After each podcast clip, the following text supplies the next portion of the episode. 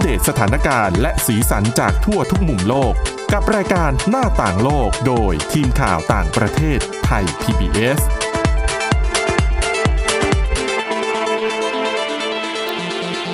สวัสดีครับ ต้อนรับคุณผู้ฟังสู่รายการหน้าต่างโลกนะครับ ชวนมาอัปเดตสถานการณ์ที่เกิดขึ้นทั่วโลกกัน วันนี้พบกับเรา 3 คนครับ น้องจันจิรศักดิ์จันแก้ว คุณกรีนจิรวัตรมาสุขและผมก้าวพงศธรสุขพงศ์ครับ ครับ สวัสดีค ครั รั บบสวัสดีครับ วันนี้ก็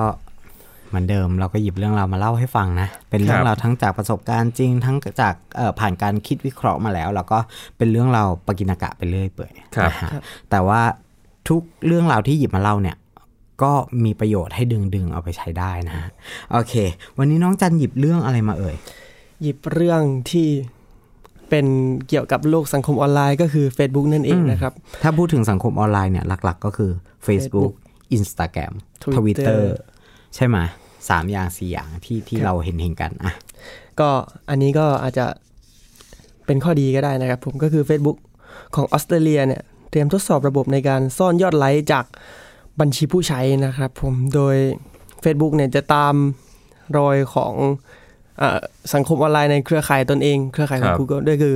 นั่นคือ Instagram นะครับผม ครั ใน บผม ในการซ่อนยอดไลค์อ่าซึ่งอยู่ในขั้นตอนระหว่างการทดสอบในออสเตรเลียนะครับผม โดยผู้ใช้เนี่ยบัญชีผู้ใช้เนี่ยจะไม่เห็นยอดไลค์ของบัญชีผู้ใช้อื่น หรืออปฏิกิริยาอื่น ๆ ในในโพสต์ของผู้อื่นนะครับผม ครับ ก็คืออ อ๋อ โพสต์ของตัวเราเองเนี่ยเรายังเห็นอยู่ว่าอ่า อ่าฮะ ฉันมียอดไลค์เท่านี้แต่ถ้าเป็นโพสต์ของคนอื่นเราก็จะไม่เห็นนะครับผม โดยเป้าหมายหลักเนี่ยก็คือ Facebook เนี่ยต้องการที่จะเอ่อลดความกดดันทางสังคมระหว่างผู้ใช้ก็คือ ถ้าเราเหมือนเราอาจจะต้องไปเปรียบเทียบกับคนนู้นคนนี้ เวลาเราเห็นยอดไลค์เยอะอะไรอย่างเงี้ยครับ มันก็จะช่วยในส่วนนั้นโดยเอ่อทางโฆษกของ Facebook ออสเตรเลียนะครับ ได้บอกไว้ว่า โดยบอกไว้ว่าเป้าหมายในการทำในการเอายอดไลค์ซ่อนยอดไลค์เนี่ย เพราะว่าต้องการที่จะสร้างความสมดุลที่เท่าเทียมกันนะครับ ผมคนจะได้ ครับ ไปสนใจที่เนื้อหาที่มีคุณภาพ แล้วก็เน้นที่จะมีการปฏิสัมพันธ์ที่มีคุณภาพมากยิ่งขึ้นนะครับ ผมมากกว่าที่จะสนใจแค่ว่าอ่ายอดไลค์เยอะยอดไลค์น้อยนะครับผม ครับ โดยก่อนที่จะเริ่มกระบวนการเนี้ยทางบริษัท Facebook เนี่ยได้ปรึกษากับผู้เชี่ยวชาญทางด้านจิตวิทยา และก็กลุ่มต่อต้านการกลันแกล้งหรือว่า anti bullying นะครับผมก่อนการเปลี่ยนแปลงแล้วซึ่งมันซึ่งหลายๆคนก็คาดว่าจะได้ผลดีนั่นเองนะครับ แต่ทีนี้พอซ่อนยอดไหลค์มันก็มีผลกระทบอยู่เหมือนกัน เพราะว่า ถ้าเราเปรียบยอดไลค์มันก็เหมือนเรตติ้งเรตติ้งหนึ่งในการ ครับ ชี้วัด ผม ว่าใครเป็นอินฟลูเอนเซอร์หรือว่าผู้ทรงอิทธิพลในโลกออนไลน์ ซึ่ง อืม เดี๋ยวนี้หลายๆสินค้าเริ่มใช้กลไกการตลาดนี้ก็คือลงมาเจาะที่กลุ่มอินฟลูเอนเซอร์ที่ไม่ใช่ดาราตัวใหญ่ตัวเป้งเหมือนเมื่อก่อนแล้วครับ แต่ทีเนี้ยพอสังคมออนไลน์เริ่มซ่อนยอดไลค์เริ่มอะไรอย่างเงี้ยคนกลุ่มเนี้ย ที่เป็นอินฟลูเอนเซอร์เนี่ยก็จะสูญเสียอิทธิพลไปพอสมควร เพราะว่ามันไม่รู้แล้วว่าอ่ะคุณมียอดไลค์เท่าไหร่ คุณสามารถเรียกเงินจากแบรนด์นั้นๆ ได้เท่าไหร่ สิ่งหนึ่งที่ผมกำลังจะพูดก็คือจุดที่มันกระทบชัดๆเลยคือคือผมมันมีน้องที่ที่ทำงานเกี่ยวกับการโฆษณาให้ Facebook คือโฆษณาสินค้าผ่านทาง Facebook ครับ แล้วคือตอนเนี้ยเขาจะทำที่ออสเตรเลียใช่ไหมฮะ ครับ แต่ว่าคืออันเนี้ยจะบอกว่าเวลาที่เราไปนำเสนอตัวเพจของเราหรือว่าการยิงโฆษณาของเราเนี่ย เรา ครั จะ บ ต้องมียอดไลค์ที่แบบ มีคนนั้นคนนี้มาไลค์นะ ไปให้ลูกค้าดูแล้ว ย ลู อด กค้าก็ engagement เท่ายอด ใช่ engagement เท่าไหร่ ใช่เราก็จะคิดราคาจากจากยอดพวกเนี้ยแหละว่า จะมีคนเห็นสินค้าของคุณกี่คนอะไรอย่างเงี้ยเออซึ่งซึ่งผมคิดว่ายังไงมันก็กระทบนะ ครับ ถ้าเกิดว่ามาจัดทำในไทย อืม อ่ะ แต่การออกมากระทำครั้งเนี้ยก็ยังไม่ได้ประกาศชัดเจนว่า เออ จะลองแค่ระยะหนึ่งหรือจะทำไปถาวรเลยก็ ครับ ก็ต้องติดตามกันต่อไปว่า สุดท้ายแล้ว มันจะเป็นไปอย่างไรแล้ว แล้ว แล้วแล้วถ้าทำไปถาวรแล้วจะมันมีผลกระทบขนาดไหนนะ เขายังไม่ได้บอกใช่ไหมว่าจะทำแค่ที่เดียวหรือว่าจะทำทั่วโลก ยัง คืออันนี้เป็นแค่การทดลองดู ใช่ครับ อืม โอเค อันนี้ก็เป็นเรื่องของการทดลอง อ่า ผมจะถามอย่างนี้คือทุกทุกคนก็มีประสบการณ์การนั่งเครื่องบินอยู่แล้ว ครับ แล้วก็เคยเจอสถานการณ์แบบ มีเด็ก มีเด็กอยู่บนเครื่อง ใช่ไหมคือเด็กอะ่ะเราจะอย่างอย่างเราเป็นผู้ใหญ่อย่างเงี้ยเราจะรู้วิธีการปรับสภาพของอ่าเส้นเลือดในในหู ครับ เวลาที่ขึ้นที่สูงปุ๊บหูจะอื้อเราจะปรับได้แต่ด้วยความที่เป็นเด็กเนี่ย พอขึ้นไปข้างบนปุ๊บเขาก็จะไม่รู้ว่า เขาจะต้องปรับยังไงเวลาหูอื้อสิ่งที่เขาก็ทำได้ก็คือการร้อง ร้องร้องร้องและนี่คือการรบกวนผู้โดยสารท่านอื่น ครับ อืม คือเราจะเห็นภาพไวรัลที่ที่เขาแชร์กันอย่างเช่นผู้โดยสารจีนที่มีลูกเด็กแต่จำเป็นจะต้องเดินทาง ครับ เขาก็จะทำเป็น ลูกอมไหม Toffee อืม มายื่นให้กับผู้โดยสารรอบๆ แล้วก็แบบเขียนภาษาอังกฤษหรือว่าภาษาจีนอะไรอย่างเงี้ยแล้วก็บอกว่าดิฉันมีลูกอ่อน แล้วดิฉันก็จำเป็นจะต้องเดินทางจริงๆอ่าต้องขออภัยด้วยถ้าเกิดว่ามันจะรบกวนการเดินทางของคุณอะไรอย่างเงี้ยซึ่งมันก็เป็นภาพน่ารักน่ารักให้เราแบบ ให้เราแบบได้ชื่นใจไง ครับ แต่ในหลาย ๆ กรณีที่แบบว่ามีเด็กนั่งอยู่ ครับ ขึ้นร้อง อืม ตั้งแต่ต้นไฟยันแลนดิ้งใช่ไหม แย่เลยนะครับ เราก็แบบ มันคงเป็นการ จะห เดิ ลับ นทางที่แย่ ทรม นะ แล้วยิ่งถ้าเป็นไฟยาวๆเนี่ ค ย รับ เรายิ่งไปไหนไม่ได้เลย ครับ จะลุกจะได้ก็คือช่วงลุกเข้าห้องน้ำหรือว่าอะไรอย่างเงี้ย แต่ว่าเอาจริง ๆ เกมที่อยู่ที่เบาะคนหน้าเนี่ย อ่า ไม่ได้ช่วยอะไรเราหรอก ถู กไหมเด็กก็ไม่ได้สนใจตรงนั้น แต่เด็กจะลองไว้ก่อน ครับ ถูกปะทีนี้ปุ๊บสายการบินของญี่ปุ่นเขาก็เลยคิดว่า เอ้ย อันเนี้ยมันเป็นปัญหาที่สำคัญของลูกค้านะ เขาก็เลยแบบว่า แก้ปัญหาง่าย ๆ เลย โดยการเวลาจองตั๋วคุณจะเห็นเป็นผัง อ่า ที่นั่งใช่ไหม ครับ เขาจะขึ้นเป็นไอคอนรูปเด็กทารกไว้ ครับ ถ้าเกิดว่ามีการจองตั๋วว่ามีเด็กทารกอยู่ตรงนี้นะ คุณก็แค่เลือกในมุมที่ห่างออกไป อืม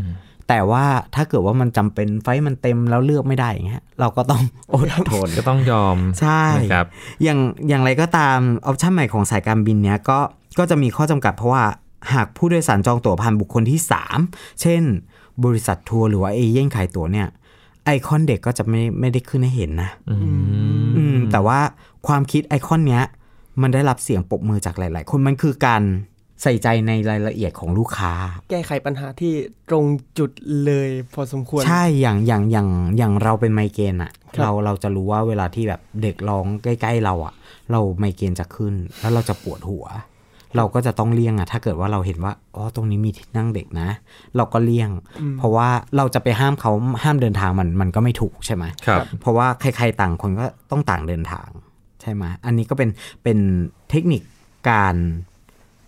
ทำงานเขาเรียกว่าอะไรการบริการของสายการบินที่ญี่ปุ่น ครับ นะครับอ่าเรามาต่อกันด้วยข่าวนี้ดีกว่าอ่า ทุกคนเคยทำสัญญลักษณ์โอเคใช่ไหม อืม รู้จัก ครับ ใช่ไหมว่ามันทำยังไง มันก็วงกลมนิ้วชี้กับนิ้วโป้ง ครับ แล้วก็อีก 3 นิ้วก็ชูขึ้น อันเนี้ยในในไทยเนี่ย มันหมายความว่าก็โอเค ก็ตกลง อืม ฉันฉันฉันฉันอนุมัติฉันได้ ครับ ทุกอย่างเรียบร้อยอะไรอย่างเงี้ยแต่ว่า มันถ้าเกิดว่ามันไม่ใช่ความหมายนี้อะ อืม มันมีการตีความเป็นความหมายอื่น ในเรื่องของทิศทางของการเกลียดชังในบางบริบท ซึ่ง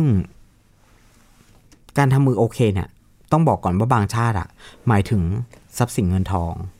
อืม บางชาติก็หมายถึงคำด่าว่าว่าแบบคุณมันสูญเปล่าไร้ค่าอะไรอย่างเงี้ยมันมันมีการตีความหมายหลายอย่าง แล้วก็มันมีไปถึงแบบคำแปลที่รุนแรง แต่ว่าล่าสุดเนี่ยการชูนิ้วโอเคเนี่ยก็มีการเพิ่มความหมายไปอีก ในบริบทหนึ่งเมื่อสมาพันธ์ต่อต้านการดูหมิ่น ที่อเมริกาเนี่ยฮะเชื่อมโยงการทำมือแบบนี้ เป็นสัญลักษณ์ของการเกลียดชัง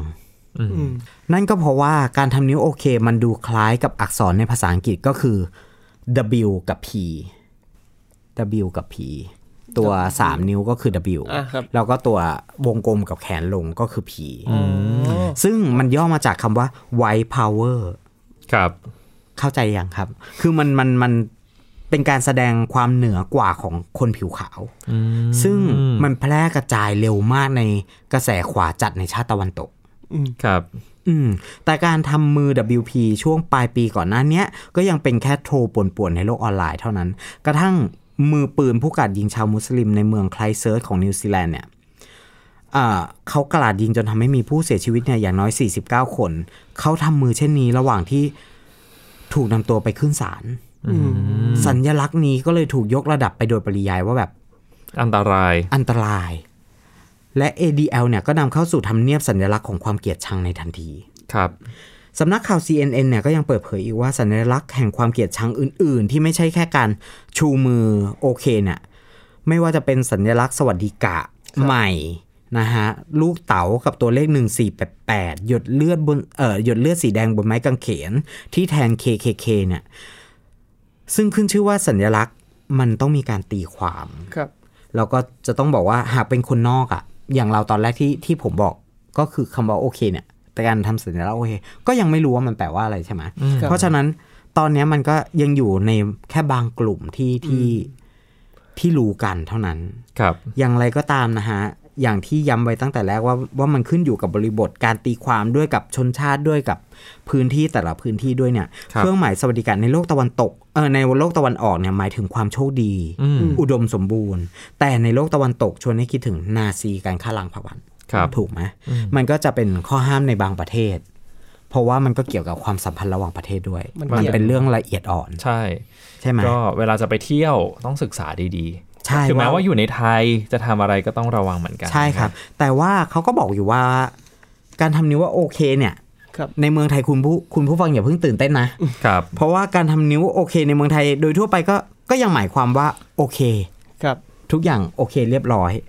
ยกเว้นแต่ว่าผู้ที่ทำนิ้วจะแบบเจตนาสื่อไปทางอื่น อืม ก็คืออมันทำให้เห็นเหมือนกันว่าเนี่ยต่างวัฒนต่างวัฒนธรรมต่างที่ต่างถิ่นเนี่ยความหมายการตีความและสัญลักษณ์หลายๆอย่างเนี่ยก็เปลี่ยนไปเหมือนกัน แล้วก็ที่เห็นเปลี่ยนไปอีกอย่างหนึ่งก็คือวันเวลาที่เปลี่ยนไปเนี่ย อืม ทำให้การให้ความหมายในตัวสัญลักษณ์เนี่ยจากเหมือนที่พี่กรีนบอกว่าโอเค มันก็ถูกพลิกเปลี่ยนให้เป็น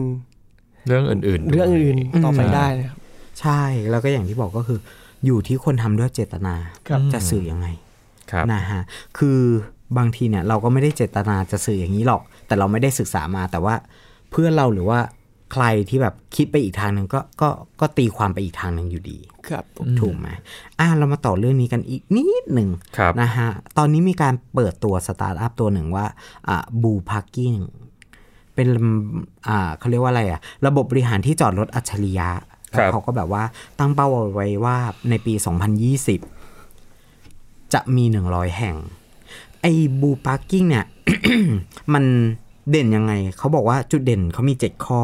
ก็คือจอดรถโดยไม่ต้องแลกบัตร ควบคุมการใช้งานแบบเรียลไทม์ ครับ จองที่จอดรถล่วงหน้าได้ เมื่อเข้าก่อนเข้าใช้บริการหมดปัญหาเวลาเสียเวลาวนรถ ต่อยอดบริษัท API Service ก็คือเชื่อมโยงกับแพลตฟอร์มของ Mobile App แล้วก็โซเชียลมีเดียนะฮะเพื่อป้องกัน แบบเพื่อให้ลูกค้าใช้งานได้สะดวกมากขึ้น แล้วก็ระบบชำระเงินแบบไร้เงินสด ครับ อืมด้วยพวกเนี้ยมันทำให้เรารู้ว่า เออระบบ ระบบเดี๋ยวเนี้ยมันแต่ละอย่างมันมันต้องเอื้อเข้าหาลูกค้านะ เพราะว่าเดี๋ยวนี้เวลาเราจะไปไหนที่หนึ่งอะการวนหาที่จอดรถมันเป็น เรื่องที่เสียเวลา ใช่ แล้วมันก็เป็นปัญหาหลักยิ่งเวลาแบบเราเข้าไปแล้วเราจะต้องทำธุระให้มันถึงเวลา แต่ว่า ครับ วนหาที่จอดรถจนกระทั่งมันหมดเวลาเนี่ย เสียเวลามาก อันนี้ก็เป็นเขาเรียกว่าอะไรสตาร์ทอัพเป็นเป็นธุรกิจใหม่ ครับ ที่ที่ก็มีความน่าสนใจเดียว ถ้าเกิดว่ามันมีความชัดเจนยังไงเนี่ย เดี๋ยวผมจะหยิบมาเล่าให้คุณผู้ฟังฟังอีก เดี๋ยวมาอัปเดตกันใหม่ ใช่ เอาละครับเดี๋ยวช่วงต่อไปยังคงอยู่กันที่เรื่องของผู้นำสหรัฐกับกระบวนการไต่สวนเพื่อถอดถอนประธานาธิบดีนะครับ เดี๋ยวผมมาเล่าให้ฟังว่ากระบวนการนี้เนี่ยมันมีขั้นตอนอย่างไรบ้างครับ หน้าต่างโลกโดยทีมข่าวต่างประเทศไทย PBS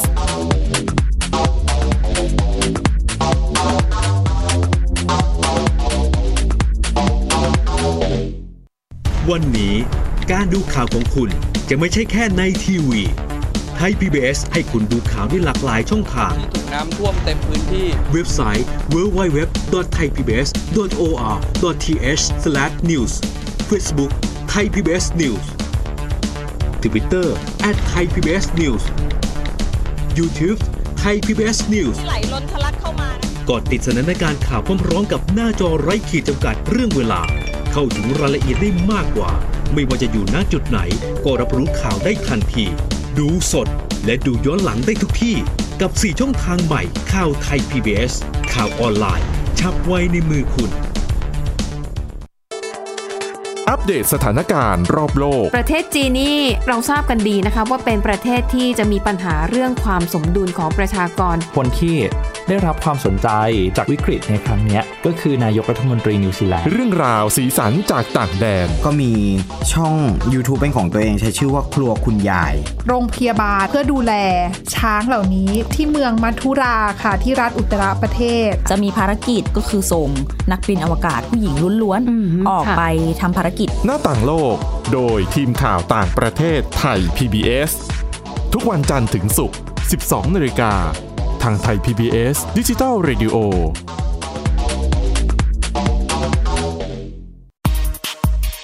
เพราะวิทยาศาสตร์อยู่รอบตัวเรา มีเรื่องราวให้ค้นหาอีกมากมาย เทคโนโลยีใหม่ ๆ เกิดขึ้นรวดเร็ว ทำให้เราต้องก้าวตามให้ทัน อัปเดตเรื่องราวทางวิทยาศาสตร์ เทคโนโลยี และนวัตกรรม ที่จะทำให้คุณทันโลก กับรายการ s c i e n t e c h ทุกวันจันทร์ถึงวันศุกร์ ทางไทย PBS Digital Radio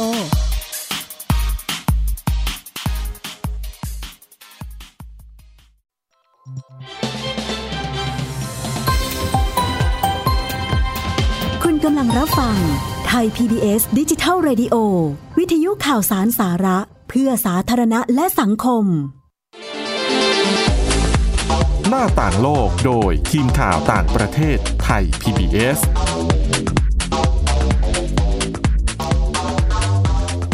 กลับมาสู่ช่วงที่ 2 ของรายการหน้าต่างโลกนะครับ ช่วงนี้เดี๋ยวเล่าให้คุณผู้ฟังฟังเกี่ยวกับเรื่องของกระบวนการไต่สวนเพื่อถอดถอนประธานาธิบดีหรือว่า impeachment ของสหรัฐ ซึ่งกระบวนการนี้มันจะว่าไปแล้วซับซ้อนไหมก็ไม่ได้ซับซ้อนมากขนาดนั้น เพียงแต่ว่าเราอาจจะยังไม่ได้คุ้นชินกับกระบวนการนี้มากเท่าไหร่ เพราะว่าในประวัติศาสตร์ที่ผ่านมาเนี่ยมีผู้นำสหรัฐผ่านเข้ามาในกระบวนการ impeachment แค่ 3 คนเท่านั้นนะครับ ครับ คือถ้าย้อนกลับไปในอดีตเลยก็แอนดรูว์จอห์นสันเป็นคนแรก ตามด้วยริชาร์ดนิกสันแล้วก็บิลคลินตันนะครับแต่ว่าทั้ง 3 คนนี้ไม่ได้ถูกถอดถอน แค่เข้ามาในกระบวนการเฉยๆ ครับ นะ แล้วก็แต่ละคนก็อาจจะมีหนทางในการแก้ทางแก้ปมปัญหา ใช่ impeachment ที่แตกต่างกันไปเหมือน ใช่ กัน อย่างแอนดรูว์จอห์นสันเนี่ยนะครับ กับบิลคลินตันคล้ายๆกันก็คือตอนที่ยกมือโหวตสสยกมือโหวตในสภาผู้แทนราษฎรเนี่ยเขาถูก impeach ก็จริง หรือว่าถูกถอดถอนก็จริง แต่พอขึ้นไปถึงในชั้นของวุฒิสภา ครับ วุฒิสภาก็ยังสนับสนุนเขาทั้งสองคนอยู่ก็เลยผ่านมาได้นะครับ แต่ว่าริชาร์ดนิกสันเนี่ยใช้วิธีลาออกจากตำแหน่งก่อนที่จะปิดกระบวนการสอบสวนไต่สวนทั้งหมด ครับ จากกรณีวอเตอร์เกตนะครับก็เป็นวิธีการแก้ปัญหาหลักๆ 2 วิธี ครับ อืมที่ผู้นำสหรัฐอดีตผู้นำสหรัฐทั้ง 3 คนเนี่ยรอดมาได้ แต่พอพูดถึงผู้นำสหรัฐคนล่าสุดก็คือโดนัลด์ทรัมป์ที่กำลังอยู่ในขั้นตอนที่คณะกรรมาธิการด้านข่าวกรองกำลังสอบสวนกันอยู่ ก็เป็นที่จับตามองนะว่าสุดท้ายแล้วจะออกมาเป็นแบบไหน ทีนี้ขั้นตอนเนี้นะครับต้องอธิบายแบบนี้ว่ามันไม่ได้เกี่ยวกับกระบวนการศาลเลย ทั้งหมดเนี่ยอยู่ในฝ่ายบริหาร ครับ เออขอขออภัยฝ่าย ฝ่ายบริหารและฝ่าย ใช่ นิติบัญญัติ ซึ่ง ใช่ มันเป็นกระบวนการที่เรียกว่า การใช้อำนาจทางการเมืองตรวจสอบอำนาจทางการเมืองด้วยกัน เป็นการตรวจสอบและถ่วงดุลระหว่าง ประธานาธิบดีที่ผ่านการเลือกตั้งมาโดยตรงกับ สวที่ต่างก็ผ่าน สว และสสที่ผ่านการเลือกตั้งมาโดยตรงเหมือนกัน โดยไม่ใช้อำนาจทางการศาล ใช่ เข้าไปแตะต้องนะครับ ใช่ครับก็คือเริ่มแรกเมื่อช่วงสัปดาห์ที่ผ่านมานะวันที่ 23 24 กันยา ครับ ที่ผ่านมาประธานสภาผู้แทนราษฎรจากพรรคเดโมแครตคุณน a นซี่เพโลซีเนี่ยประกาศเปิดการสอบสวน เพื่อถอดถอนประธานาธิบดีนะครับ ขั้นต่อไปเนี่ยก็จะมีคณะกรรมาธิการ 6 คณะ ก็จะทำการสอบสวนหาหลักฐานต่างๆ ทีนี้พอหาหลักฐานมาได้แล้วเนี่ยก็จะยื่นเรื่องต่อไปที่คณะกรรมาธิการยุติธรรมในการพิจารณา ก็จะดูซิว่าหลักฐานที่ได้มาเนี่ยเพียงพอไหม ถ้าหลักฐานไม่เพียงพอก็ถือว่าปัดตกไป ผู้นำสหรัฐก็ยังนั่งเก้าอี้บริหารประเทศได้ต่อ ครับ แต่ถ้าสมมติหลักฐานมันค่อนข้างชี้ชัด แล้วก็มีเพียงพอ เขาก็จะจัดทำเอกสารฉบับหนึ่งขึ้นมานะครับ ชื่อว่า acts of impeachment หรือว่าการเสนอคำฟ้องเป็นรายข้อต่อสภาผู้แทนราษฎร ทีนี้พอเข้าไปในสภาผู้แทนราษฎรเนี่ยเขาก็จะพิจารณา ซึ่งจุดนี้ก็จะเป็นการยกมือลงมติ โดยการใช้มติเสียงข้างมาก ทีนี้ในขั้นของสภาผู้แทนราษฎรเนี่ยมันมีโอกาสที่โดนัลด์ทรัมป์จะถูกลงมติถอดถอนสูง เพราะว่าปัจจุบันนะครับถ้าไปดูข้อมูลเนี่ยพรรคเดโมแครตมีที่นั่งอยู่ 235 ที่นั่งริพับริกันมีที่นั่ง 197 ที่นั่ง แล้วก็มีเสียงอิสระอีกหนึ่งเสียง ครับ เพราะฉะนั้นก็เป็นไปได้ที่ถ้าทรัมป์จะถูกลงมติถอดถอนก็น่าจะอยู่ในขั้นของสสเนี่ยแหละ แต่มันไม่ได้จบแค่นั้นนะน้องจันคุณกรีน เพราะว่าพอสสลงมติกันเสร็จแล้ว ก็จะมีการส่งเรื่องไปให้กับขั้นสว ครับ ถ้าสมมุติว่าสมมุตินะว่าสสเนี่ยเขาส่วนใหญ่ไม่ได้เห็นชอบจะให้ถอดถอนก็คือผู้นำสหรัฐรอดไปนะครับ แต่ว่า ครับ เราพูดในกรณีนี้ที่พรรคเดโมแครตเนี่ยครองเสียงข้างมากในสภาผู้แทนราษฎร ซึ่งก็มีโอกาสที่ทรัมป์จะถูกลงมติถอดถอน แล้วเรื่องก็จะไปถึงตัววุฒิสภวุฒิสภาหรือว่าสวนะครับ ครับ ตรงนี้ก็จะไม่ได้ใช้เสียงข้างมากใน ครับ การในการลงมติละ ซึ่งสวเขาก็จะเริ่มกระบวนการไต่สวนจริง ๆ จัง ครับ ๆสำหรับการถอดถอนประธานาธิบดีเนี่ยประธานศาลสูงก็จะมาทำหน้าที่นั่งเป็นประธาน ครับ ในการพิจารณาด้วยนะครับ ก็จะผู้นำสหรัฐก็สามารถมีทนายความมีอะไรเป็นของตัวเองได้นะ แล้วสวก็จะเปลี่ยนเป็นคณะลูกขุน ครับ นะครับทีนี้เขาก็จะมีการลงมติ ลงมติของเขาก็คือลงมติเสียง 2 ใน ครับ ซึ่งการลงมติแบบเสียง 2 ใน 3 เนี่ย มันจะถูกเรียกว่า super majority เพราะว่าประเด็นเนี้ยเป็นประเด็นที่เรียกว่าสำคัญต่อระบบการปกครองของสหรัฐมากเลยทีเดียว เพราะว่า 3 ใช่ เป็นการถอดถอนผู้นำสูงสุดของประเทศที่ผ่านการเลือกตั้งมาโดยตรงนะครับ ใช่ครับ ก็คือตรงนี้เนี่ย ผู้นำสหรัฐก็อาจจะมีแต้มต่อ ครับ เพราะว่ารีพับลิกันก็ยังครองเสียงข้างมากในสวอยู่ คือสมมุติว่าวันที่มีการยกมือลงมติ 2 ใน 3 กันเนี่ยสวมากันเต็มคณะเลย 100 คน ครับผม หมายความว่า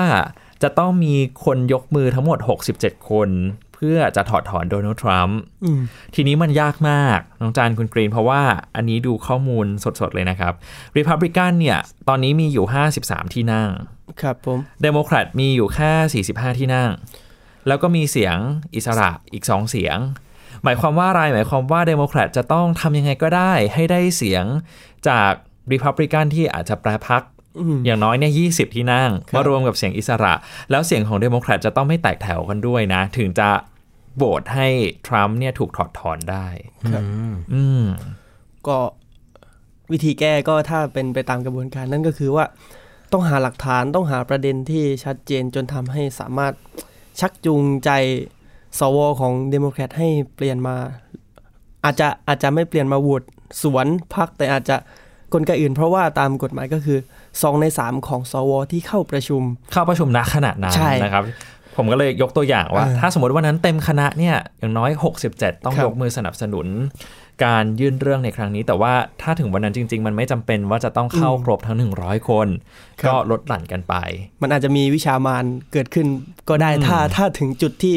เขาเรียกว่าอะไรข้อหาหรือประเด็นต่างๆ มันชัดเจนแล้วนะครับ หลาย ๆ คนก็เลยบอกว่านั่นแหละจุดที่ยากแล้วจุดที่ทรัมป์อาจจะไม่ได้โดนถอดถอนจริง ๆ เนี่ยก็เป็นเพราะว่าขั้นสวเนี่ยแหละครับ เพราะว่ายังต้องฝ่า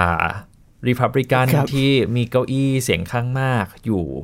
ในสวด้วยนะครับ แล้วเดโมแครตจะทำยังไงให้ได้มาสมมติ วันนั้นเข้า 100 คนจะทำไงให้ได้มา 20 เสียง ซึ่งมันก็เป็นไปได้ยากอีกนั่นแหละ ครับ ถึงแม้ว่าริพับลิกันเองอยากจะให้เปิดกระบวนการสอบสวนเหมือนกันนะ แต่ว่าสุดท้ายก็อาจจะขึ้นอยู่กับการคุยกันมติของพรรคด้วยนะครับ ครับ อืมอันนี้เป็นกระบวนการการถอดถอนคร่าวๆ แบบเข้าใจง่ายที่สุดแล้ว ง่ายที่สุด ง่ายที่สุดแล้วที่นำมาเล่ามาฝากคุณผู้ฟังกันนะครับ เอาละครับวันนี้หมดเวลาแล้ว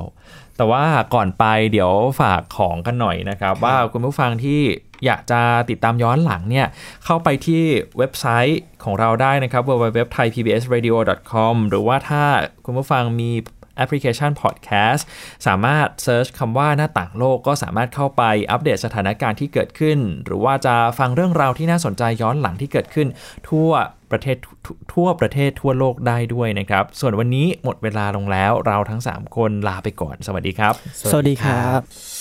ติดตามรับฟังรายการย้อนหลังได้ที่เว็บไซต์และแอปพลิเคชันไทย PBS Radio ไทย PBS ดิจิทัล Radio วิทยุข่าวสารสาระ เพื่อสาธารณะและสังคม